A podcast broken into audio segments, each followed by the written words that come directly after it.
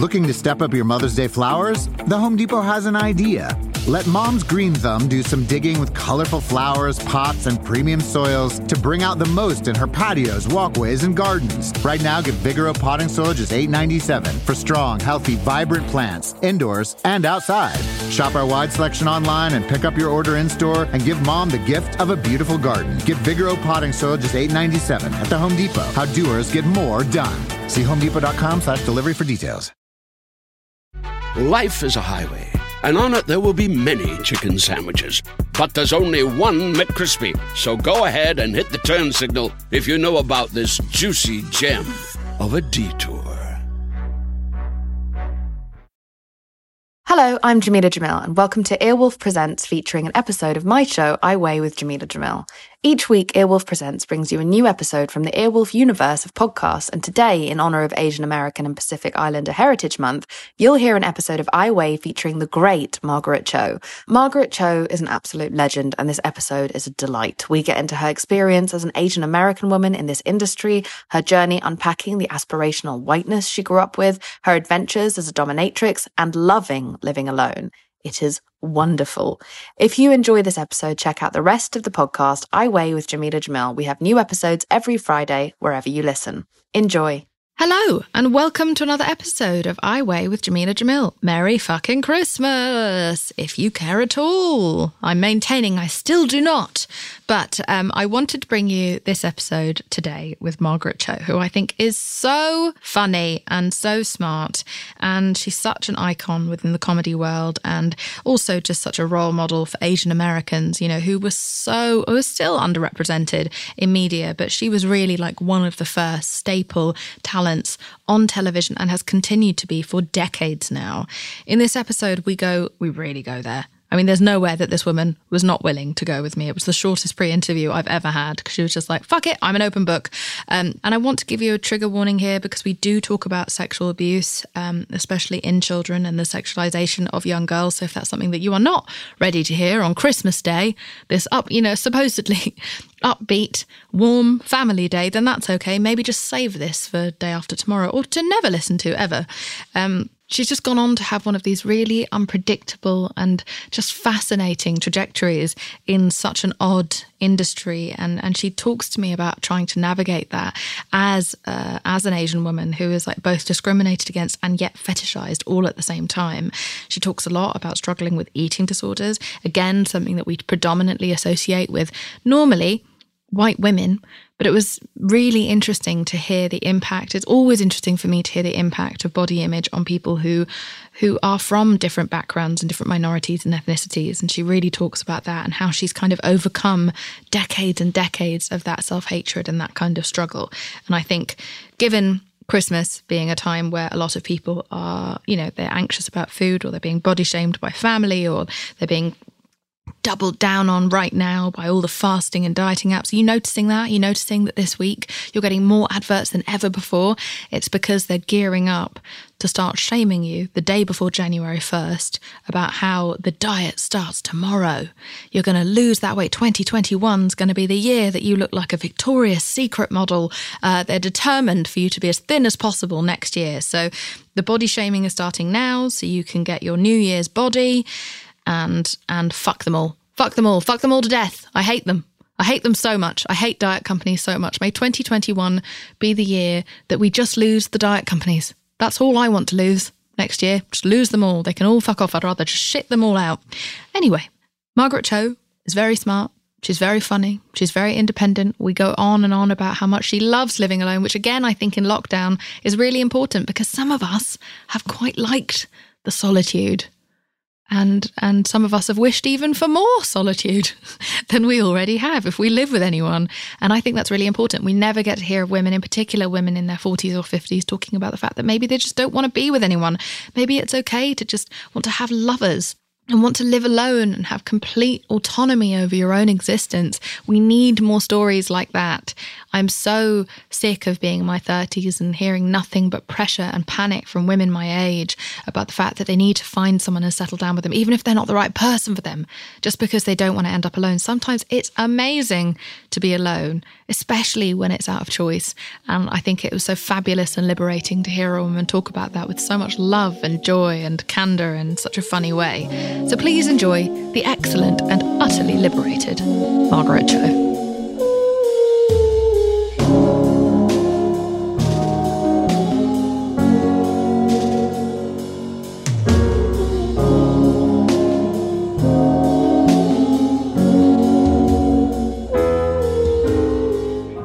I am joined by the self proclaimed patron saint of outsiders. It's only bloody Margaret Cho. Hello. Hi. Hi. Hi. Hi. How are you?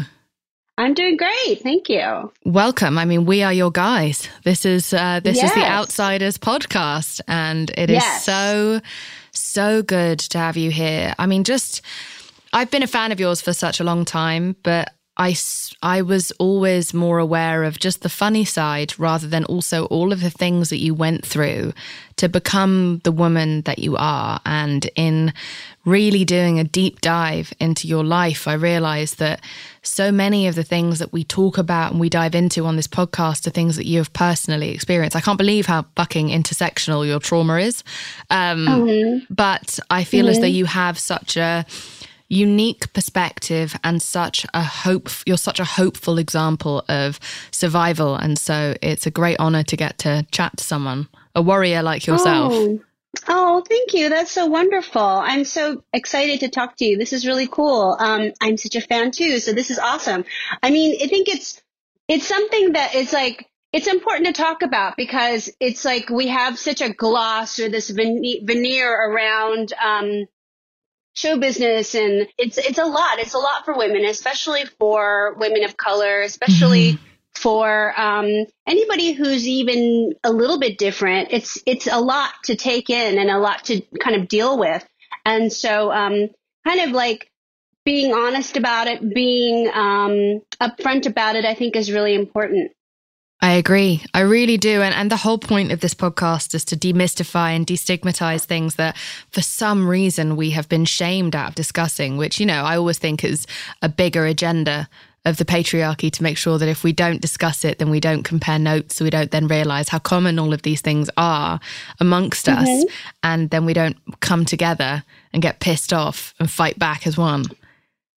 Yeah. And so much of like the, the way it is was like, kind of the my family's um, problem with aspirational whiteness.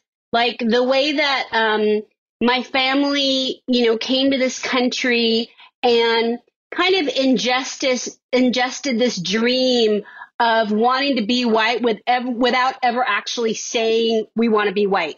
You know, this like thing yeah. of like they wanted us to go to like an Ivy League school. It had to be Harvard or else you know, it had to be Harvard or else like Stanford. It had to be these schools. And it was never like stated, we want you to go there because you can't be white, but that's almost as good as being white. Like mm-hmm. grades were kind of like a substitute for whiteness. Mm-hmm. And, um, so thinness was another part of buying into that kind of dream of athleticism equals health equals we have money so we can um, afford to look this way. Mm. And it's a kind of thing of like, it all kind of like, it's all this aspirational um, dream of immigrants to want to look like white people. It's, and it's really weird. It's really fucked up. But I realize it's all tied into this thing of like, when you um, are different, you try to assimilate and that assimilation can take the form of um, self hatred, eating disorders, all sorts of um, anxiety that you don't even connect back to the immigrant experience. A hundred percent. And I, God, I mean, God, do I relate to that. My parents Yeah. and their different like phone voices that they had when they would be speaking to white people. I mean, the level of mm-hmm. just like, oh, hello, you know, that sort of just highly like RP English accent and and again the aspiration towards the thinness, the deterrent from us going in the sun so that we didn't get too dark and and wanting us to go to the best schools and be, you know, the kind of doctors, the lawyers, the the white adjacent it, it, it speaks to me so loud and so clear as to my experience. And you know i've spoken about it a couple of times in this podcast the fact that it made me like really distance and indulge in only really connecting or discussing where i come from when it's in jest and when it's in ridicule. And i know that you've spoken about that in the past the fact that one of the ways to make sure that you align yourself with americanness with whiteness is to poke fun at your ethnic past or your ethnic family um, but I mean, Yeah. for those who don't know, I mean, Margaret is obviously one of the greatest comedians of all time. I'm saying it. I'm putting it out there. Uh, mentored by the great Joan Rivers, which I think is such an interesting story and and something that I can't wait to hear more about. Um, but also someone who has survived so many things, so many things to do with body image and eating disorders, specifically addiction and uh, abuse, even within your childhood.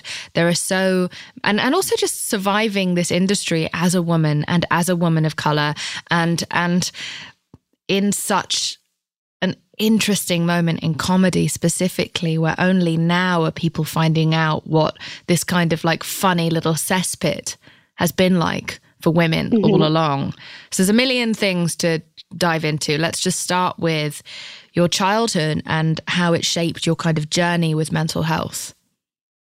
Well, I um, always wanted to be a comedian, even though, like, I, I think um, I just uh, really didn't see Asian people on TV. I just knew that stand up comedy was the art form that I wanted to be involved in, and I just loved it. And I saw Joan Rivers on television when I was really young, and it was probably inappropriate for me to be watching her, and probably not the right thing, but I loved her. I think because it seemed like she had friends and I didn't really have friends like that knew me like her audience seemed to know her. You how know, they- come why they- I think that they, I just didn't connect with um, the other Korean kids that my family, like my family had all come over with the same class. Like when you're in, in Korea, you, you like hang out with the same, um, like age group. And so they all came over to America. That, that,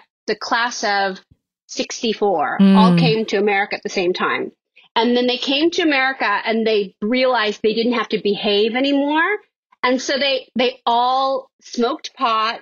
They all got with each other's spouses and they all just fucked off like completely, uh, just destroyed all their marriages and made like crazy decisions with their relationships. So they're all of their like, their spouses were having fights and setting their kids, um, in, fights with each other. So it was this crazy thing where all the kids were bullying each other in proxy of the parents. So, and then my dad was like completely in this like mad love triangle with all of these like families.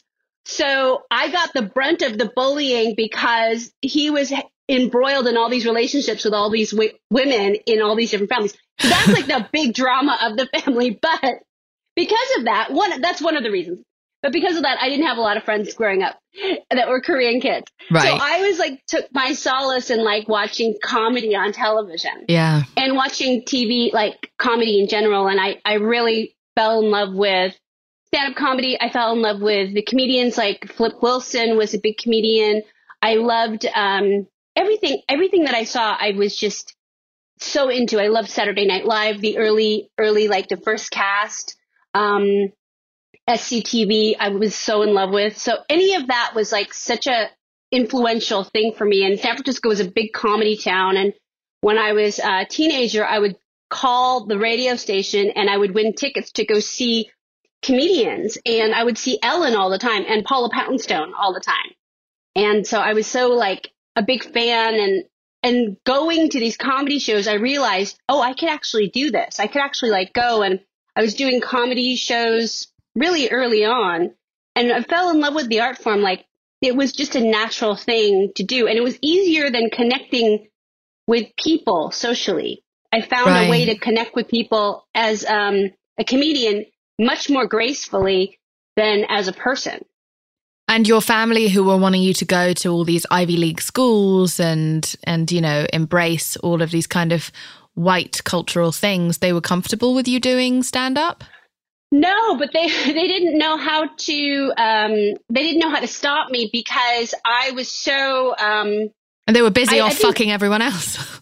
I know they were kind of like not really in control of it. Also, I was a girl and that therefore not really the important part of the family because they had a they had a son. I wow. have a brother who um, you know was really um, the important part of the family because you know the sons are the treasured sons. They're, they're the they're the ones that are meant to be the important members of the family. Not that they don't care about the girls, but the son is the legacy. Know, it's like the son is the legacy. The son holds the keys to the future, or whatever. it didn't really matter because I was like really kind of.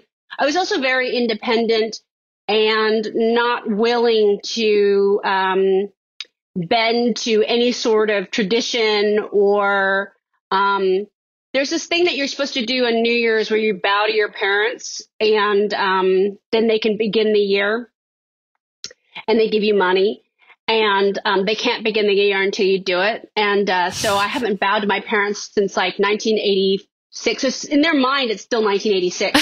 so that they're stuck in time. Ah. Um, but it keeps us all young. I think that's good.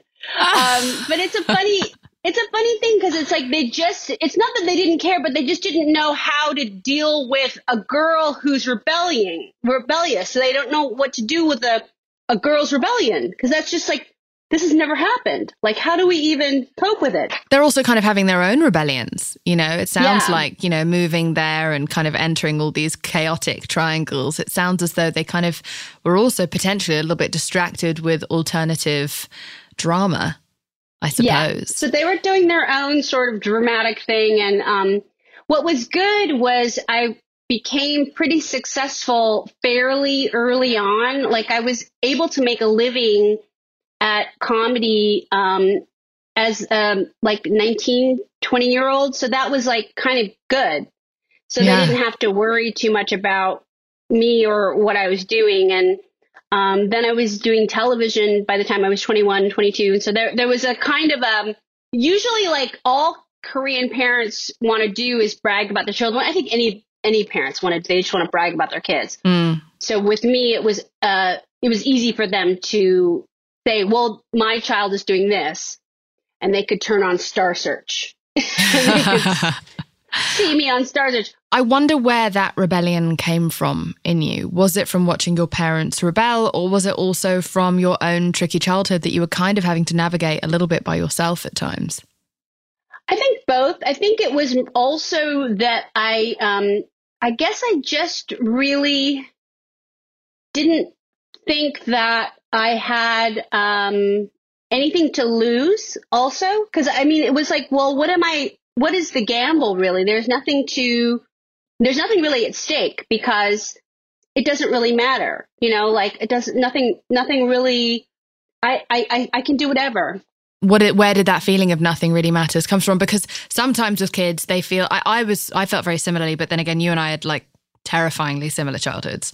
Uh, and so with a lot of kids my age, I felt like they were very much so really worried about everything and they felt like they had everything to lose. And they felt like even, you know, that Friday, that Friday exam, my future depends on my Friday spelling bee, you know, like the importance uh-huh. that so many kids put on everything because they they don't have that sense of kind of the the fuck it bucket and and for me personally mm-hmm. my fuck it bucket came from just extreme trauma from the age of about you know 4 or 5 onwards and so yeah. I wonder, I wonder, and again, like this might be too personal to talk about with you, but I just, I was, you know, five years old when I first encountered like my first abusive relative, and um, and the way in which that that went on to kind of like mark the rest of my childhood i became like an adult by the time i was six years old and so i walked mm-hmm. through my childhood as a grown-up making very grown-up decisions with this kind of very not to say that recklessness is grown up but i kind of just felt like anything was possible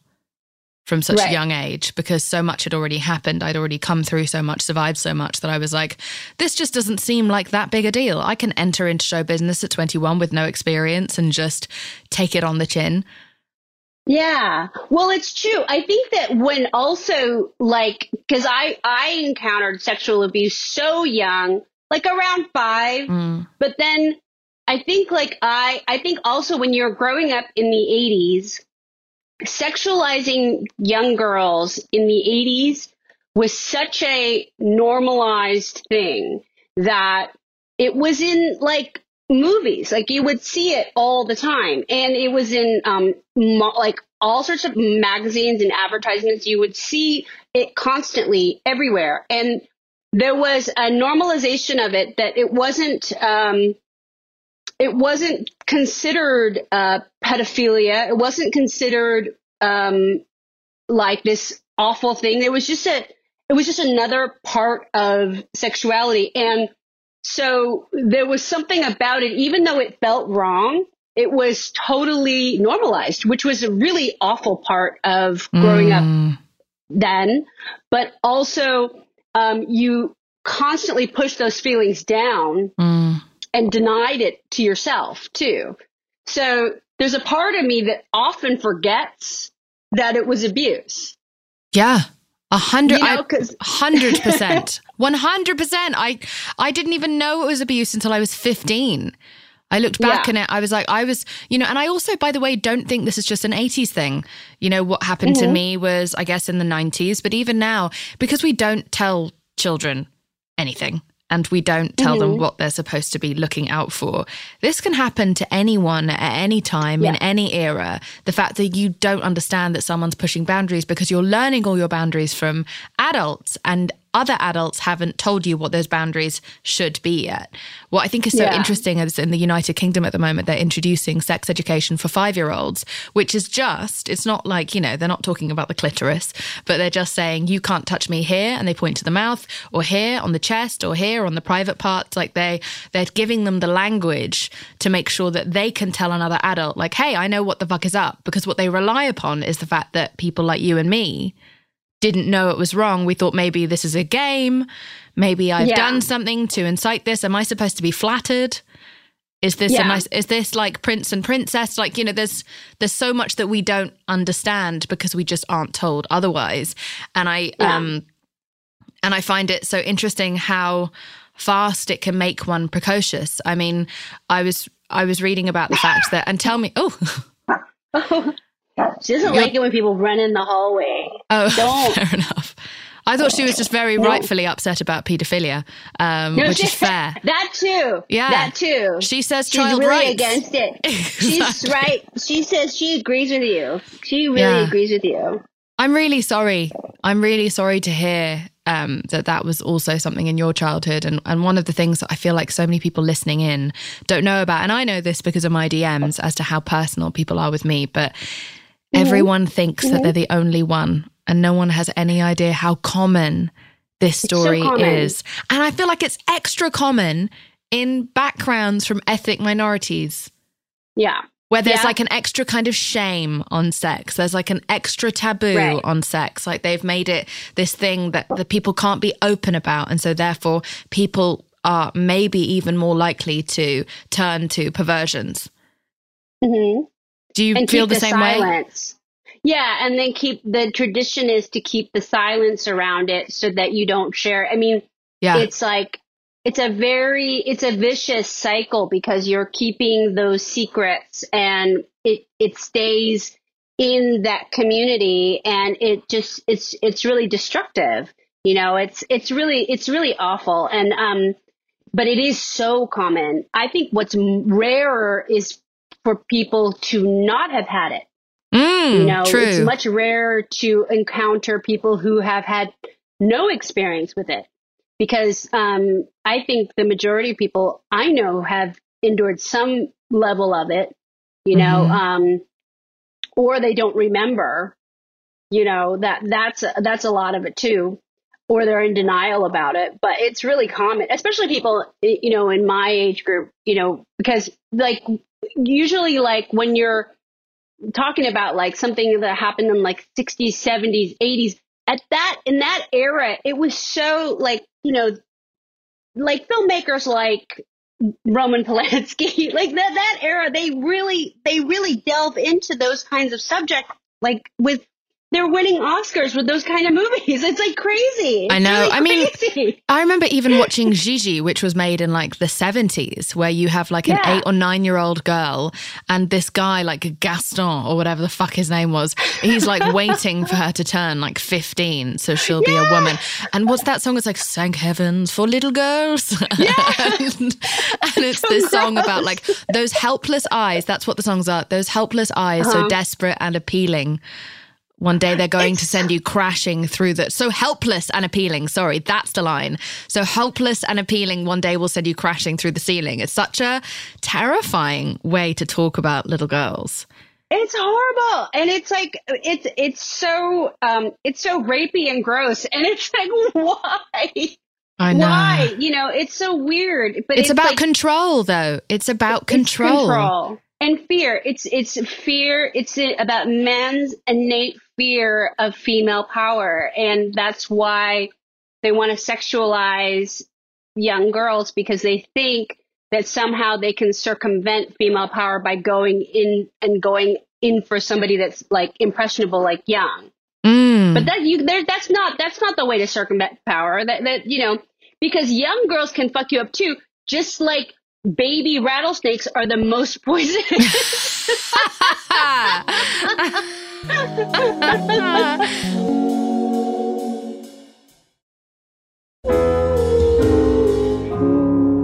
I was so fascinated to read that at 15 years old, you were working as a kind of uh, as a sex line operator. yeah, um, it was actually for um. So this was for this is my crazy friend who uh, unfortunately passed away a year and a half ago. Who this dog is named after. She was like the crazy friend that gets you into all the trouble. But so she was, she and I were 15 and she got me this job. And so we, uh, it wasn't live phone sex. It was recorded phone sex. So we were in a booth. And so we was like doing like, um, recorded phone sex monologues. What do you What do you mean? Is it so? Are we talking like pre-recorded? Oh yes, you're so hard. What a big boy. Yeah. Really? Yeah. Yeah. And it was very simple English for people learning English. So it was like English as a second language. What? but Hot Girls USA. So it was for like people who were not good at speaking English, okay. but wanted to learn, but also wanted to nut. and so it was a great way to like make some money and also help people learn I don't English. understand. I don't understand. So is the only English that they are now walking around saying? It's like I am throbbing. You know, it's like are those the words that they're lear- are they the only words that they're learning? Basically, like oh, she's so wet. Like what's Yeah, they, so they would learn the basic sentence structure, and they would learn like verb, noun, con, you know, so just a bunch of like visit. foreign perverts that you're just sort of like Yeah. raising and like they're going out to a store and just having incredibly sexually explicit conversations. That's so But at least they could learn how to talk dirty. Hey, but they it- can talk. At least they can communicate. the spoonful of sex helps the medicine go down. I'm not mad at it. It That's was- so funny. It was really funny. A funny thing. Like it was like it was like kind of I don't know Rosetta Stone after dark. oh, I love that. And then so you became a and then you became a dominatrix. Was that soon after? Um, that was at the same time, but I was really bad at that. I only did that a couple of times, and I was really, I I was really not good. I don't have a lot of arm strength, and it takes a lot more concentration. I'm really not. I don't. I just don't give enough. You know, like I think a dominatrix requires a lot of um, So you were paddling, Giving like you're whipping. attention. Are you whipping and paddling? Is this what you're? whipping and paddling, but also like you have to really focus in on what a person really wants and what they don't want and then you got to give them a little bit of both, and it's just it's a lot of work. I don't I don't have the energy. God, it's like a therapist. Really, yeah, it's a therapist, but it's also like maternal, but it's also um, like a trainer too. Mm-hmm. Kind of. There's so many things that are going on, and I don't have that kind of dyn- dynamism in my sexuality. It's it's somebody who's a dominatrix, a good one. They also ex- are, I think, are excited by it, and I'm not excited by control. Yeah, it's not exciting to me.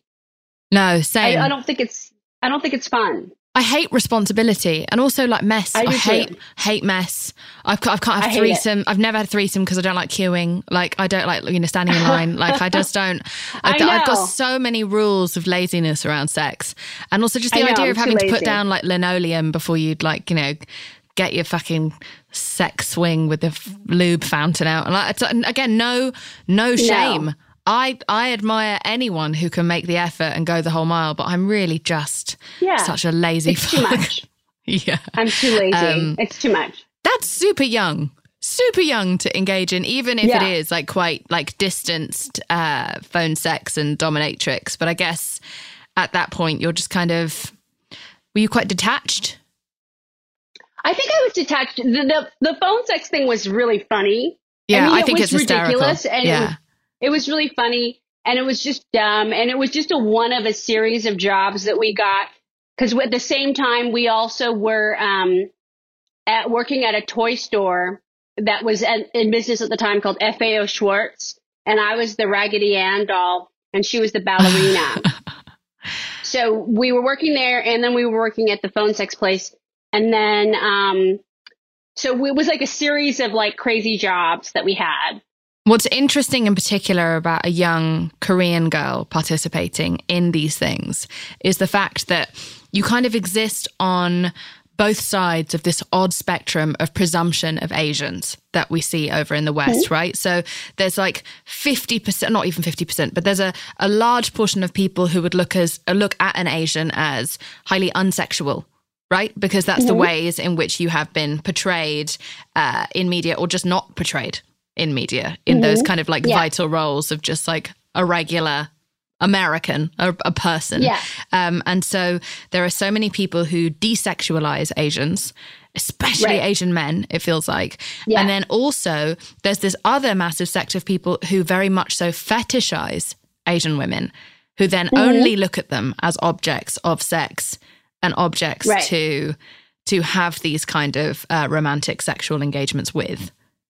Yes, yes. So it's like such extremes on both sides yeah. that you can't even be a real person. That it's like they don't even allow you to uh, sort of any kind of humanity in yeah. between. That you're just kind of there as a function of um, kind of an archetype as opposed to being a person. It's very, it's really strange. How have you navigated that throughout your life growing up in America? This kind of I think fetishize versus desexualize? It's almost like you almost want to either like you feel like comfortable falling into either one. It's like you almost like should I play this role? Like you almost think should I either be this? Like maybe it's better to fall into these societal positions of because those those roles seem empowering too. Like what if I was completely um asexual and did that kind of thing and like maybe got a job at the symphony or maybe like I don't know, started working for the Center for Disease Control, or then like got on the other side of it and um, did did did sort of the um, whatever uh, the Asian sex goddess. That would be kind of hot too. I don't know. Maybe it's a, that's the right thing to do. Who knows? I think you want to like you want to sort of be something in society that society recognizes too. There's a there's a desire there to want to fit in, mm. and that's that's a that's an, a problem unto itself because it's like we're constantly sort of fed these messages subliminally of like you got to fit in, you got to fit in, you got to fit in, and we try to find those places where we do, and that's I think uh, another way of self harm. 100%. Although also you chose one of the paths least taken by Asian women, either because they haven't put themselves up for it or because they've just been utterly shunned from this industry. But you became a very, like, instantly vocal and racy stand up comedian in a time where you yeah. were the only prominent Asian woman in mm-hmm. stand up. And so yeah, the one thing, yeah. regardless of how, however we would look at Asian women, I say we, I mean, I wasn't here, I wasn't born, but, but like however society, the West, looks at Asian women, they might look at them as to be had sex with or they won't want sex, but we never think of them as loud and opinionated mm-hmm. and mm-hmm. and and very very truthful and funny and yeah. sometimes vulgar or whatever vulgar is, you know, whatever they deem yeah. to be vulgar. And so uh-huh. you coming out kind of swinging as much as you wanted to fit in, like that was a bold move to separate yourself and and break yeah. the stereotype. Yeah, and it felt good too. I mean, I think that was a really. Um, I mean, I'm glad to the younger person that I was that um, wanted to do that. You know, I'm I'm I'm like I'm kind of amazed that um, the the younger me was like, oh, I'm gonna do this. Like I'm, I look back and I'm like, wow, well, that's so that's so crazy. Like, but you know that it, it just kind of happened and if anything, what's great is that I got to inspire a lot of other comedians, um, Asian comedians, to go forth and do comedy because they saw that I could do it, which is really cool. A hundred percent. When you were cast to play yourself in a TV show in 1994 on television, because as you were saying, like you made it very, very quickly um, within entering this industry you started dieting to the point where your kidneys failed. Is that right? Yeah, and it was so awful. Like I started to um, urinate blood, and it was Oof. so terrifying. Like it, and it, it was a, it was kind of like this thing of, um, you know, uh, I was so insecure about not being white and not being like anybody else on television, and I thought if I can just be thinner, then maybe I could fit in that way.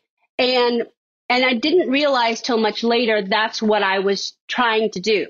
That my crazy aspirational whiteness had got me to this point of like at least I can be thinner. Maybe that'll make me white. That's that's what that's where it got me. Like, you know, so it, it takes you to all these places like the internalized racism will take you to these places of like wanting to just destroy your body in order to get there. And it's just like that's all it is. It's internalized racism. Oof. It's so interesting and it's so illuminating. Yeah. And it's again like, you know, it's only really in the last couple of years that we're learning the kind of the racist links to BMI, the racist links to the body shapes that we admire and the things that yeah. up until very recently we were saying were bad, like thighs and hips and mm-hmm. bottoms and even big breasts. Like there was a time where I remember in the 90s, I didn't want to have breasts. And it's so funny because like now people pay very good money for big breasts. Right. And I would try everything. I had to write an apology to my breasts once that I put on the internet uh, many, many years ago. I'll see if I can dig that out. Um, but I, I used to wear like three sports bras at a time in order to try and like shrink them down because I was so I thought they were so unchic and I thought they were so unwhite and I wanted the kind of Kate Hudson ability to wear the kind of um, top that's that is kind of open all the way down to the waist. You know the one that oh, you can't wear a bra yeah. with. Dying to wear something like that. I really I just want tape tape. I was I, I, thought backless was just like the epitome yeah, of my end goal. I'm not I, I, just it was all I thought I needed to finally be acceptable. Yeah. I had this scholarship. I was this like impressive young kid and I was like, but I can't wear backless. So I'm worth nothing. No one should love me. Um, I really oh, like the importance I put upon backlessness and wearing yellow silk yes. stripped to the waist. was yes, unfucking believable. I know. um, it's it's so it's so. I feel you. I'm right there. It's I'm so right frustrating. Yeah, and it's just such a. It's and it's it's also just so funny having these conversations about how rooted in you know whiteness these ideals were, and yet mm-hmm. now in the last two years you have girls threading. So threading is when you put either a wire or a very strong string in the top of your cheekbone. It's, fu- it's fucking agony from what I've heard. And you pull that skin up from the inside so that it will create Ooh. a slanted eye and it will lift your cheekbones to give you more of an Asian face. Oh. Oh. Everybody's doing Oh. it. People in Hollywood are having fucking threading parties where they, these Oh, actresses oh. are like having like cosmopolitans and numbing up their faces and having these agonizing things where if you're Oh noticing people's like eyebrows and eyelids Oh. uh, are lifting Wow. and moving into a way that kind of shapes them almost like, you know, I'm Asian, you're Asian, we're from different parts of Asia, but we have naturally slanted eyes. Uh, but they That's are, you have white women trying to get our slanted eyes, and then you have white women injecting their lips to make them look similar to that of a black woman. And then Mm-hmm. you have injections in the bottom or doing 10,000 squats a day to try and have a bigger bottom, which again we associate with people of color or black people. And so Yeah. after all these fucking years of trying to meet the white ideal, the white ideal has shifted to pick Right. little bits of us and the Yeah. tanning cream, while we in our countries are still being told to bleach. Yeah. So just so a shit crazy. show. Make It's up so your mind. crazy. Who's making the rules? know. I want to find him and beat him I the fuck up. That's right. It's so exhausting. And just like I said, just when you think about how much it's flipped, like if if teenage you and I knew that everything that we were probably just fucking born with would eventually Mhm. be the thing that would become desirable. Ah, the money, the time, the hours, the pain, the tears, and the fact that your kidneys know. failed. I know. It's so sad. How has your experience been in this industry? It's been really like it's interesting because it's changed because now it's kind of like it's moved over to um, people starting to realize that we can actually have more of a diversity kind of conversation that we can actually accept the idea of Asian American comedy. And I think that's still a relatively new proposition for people. Like it's still like it's only been a couple of years since Crazy Rich Asians, which really changed a lot of people's minds around Asians and comedy and and so, you know, it's it's weird how that movie and um, Fresh Off the Boat have really sort of shifted around like the idea of Asians in Hollywood. So I think that things have changed a lot. Yeah, and misogyny wise, misogyny still has a ways to go. And with um, certainly with the death of um Ruth Bader Ginsburg, it's really like now we're kind of like I I still can't believe we're still worried about abortion rights and about pro-choice. I mean, it's like I I'm so scared about this. I'm and I'm really concerned about yeah. what's next. You know that we're still fighting over our, our own bodies. Like this is a real it's a really scary time.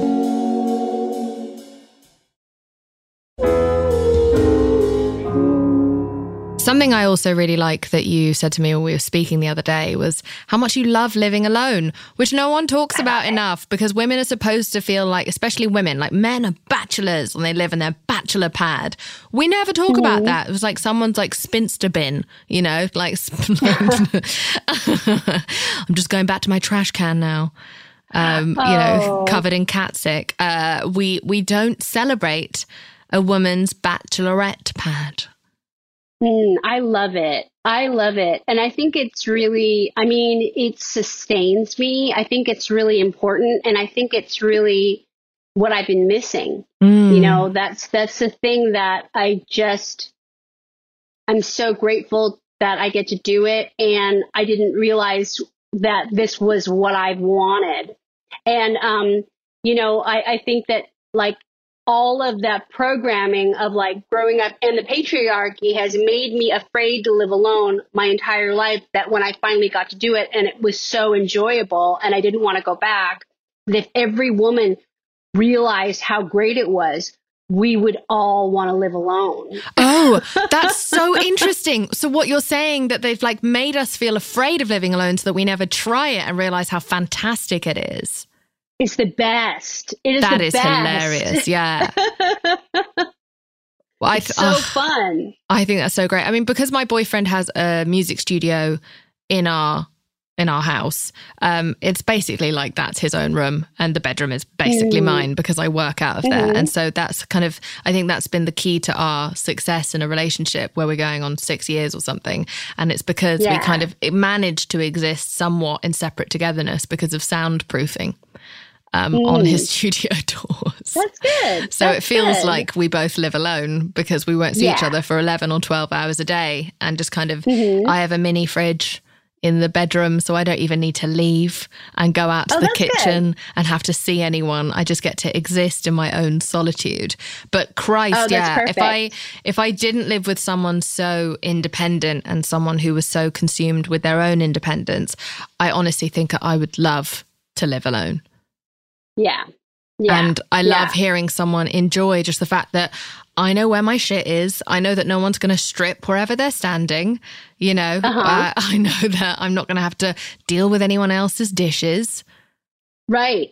Oh, right. It feels so good. It feels so good. Yeah, Just and also you know where everything is. Yes. Exactly. And, you know, I, a lot of people don't have that space. I'm lucky that the bedroom is just my apartment, basically, because I get this little, I have this little app that tells me when my hormones are kicking in, like when I'm about to start becoming like a miserable, hungry bitch. And I know that to just retreat into my little bedroom and just stay there. But it's Yeah. so hard to do that. It's like we have these crashes, we have these vulnerable moments where we are just unacceptable for public consumption. And we need to be alone because otherwise we put people off. We say things that can't be unsaid. People see things in us that cannot be unseen. And we deserve some fucking privacy. That's right. It's so good to know. So good to know. We should have dorms. I swear to God, for like 30 plus women. I feel like we should be allowed dorms, cheap dormitories where we can just go and fuck off and be by ourselves in a safe place with a Mm-hmm. guarded door. That would be great. That would be great. But it's great to be alone. It's great to be alone. It's so it's so rejuvenating and you can face the world another day, but it feels so good and that, you know, that was always my I think everybody's greatest fear was to like be alone. What am I going to be alone? I'm going to die alone. And it's actually the best thing ever. So, I'm very happy. Some of the loneliest people I know are in relationships. They're in marriages. It's the worst. The worst. Yeah. When you're in an unhappy marriage. Oh, the worst. Unhappy relationships, the worst. So, Well, because you're lying good. to them, you're lying to yourself. So it's this weird, like internal, hollow loneliness that's really terrifying. Awful. That I think awful. that somehow we've still been convinced is better than just some fucking freedom. yeah. I love the fact. I mean, look at your skin. For anyone who's being able to see these clips, I mean, you have the glowing skin of a woman who is living alone, carefree. we lo- we love to see it. you. And I love I love hearing this because again, you know, we're in lockdown. A lot of people are by themselves, and some people are genuinely just suffering from the loneliness of such like devastating isolation. But what I notice from some of the DMs that I get is that some people are enjoying living alone, and then they're Mm-hmm. feeling bad that they're enjoying living alone, and they're feeling Mm. ashamed of it and wondering if there's something wrong with them for enjoying the Mm. space. And I I can't stress to you enough that Margaret and I collectively would like you to stop feeling bad about that. There's nothing wrong with you. Privacy is fantastic. There were not supposed to be this many human beings on this earth. We were all supposed to have a bit more fucking space and a bit more room. And we've been fearmongered out of the right to our own space. Mhm. That's right. Well, I'm I'm thrilled to have you talk about that. I think it's very empowering. And also thank you for talking me so candidly kind of, you know, through all of the things. There was almost so much that you've gone through that I it, it was hard to know where to begin, but I'm so in awe of how you have utilized that to come out and just be so honest and open and so normalizing. Margaret Cho, what do you weigh? I weigh my joy and excitement and continued happiness. Wonderful. Um, well, thank you so much, and I will see you soon when this shit show is over. Thank you so much for listening to this week's episode. I Weigh with Jameela Jamil is produced and researched by myself, Jameela Jamil, Erin Finnegan, and Kimmy Gregory. It is edited by Andrew Carson, and the beautiful music that you're hearing now is made by my boyfriend, James Blake. If you haven't already, please rate, review, and subscribe. to the show. It's a great way to show your support. I really appreciate it, and it amps me up to bring on better and better guests. Lastly, at iWeigh, we would love to hear from you and share what you weigh at the end of this podcast. You can leave us a voicemail at 1 818 660 5543 or email us what you weigh at iweighpodcast at gmail.com. It's not in pounds and kilos, so please don't send that. It's all about your just, you, you know, you've been on the Instagram. Anyway, and now we would love to pass the mic to one of our listeners. I weigh my relationships with my husband and my family and my friends. I weigh my perseverance and my resilience uh, through some really tough times. I weigh the children that I teach and the knowledge that they're getting from me and from the world around them and helping them make sense of it all.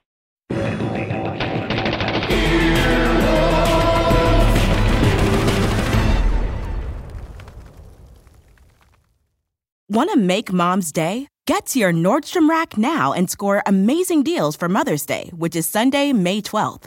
Find tons of gifts from only $30 at Nordstrom Rack fragrance, jewelry, luxury bags, activewear, beauty, and more.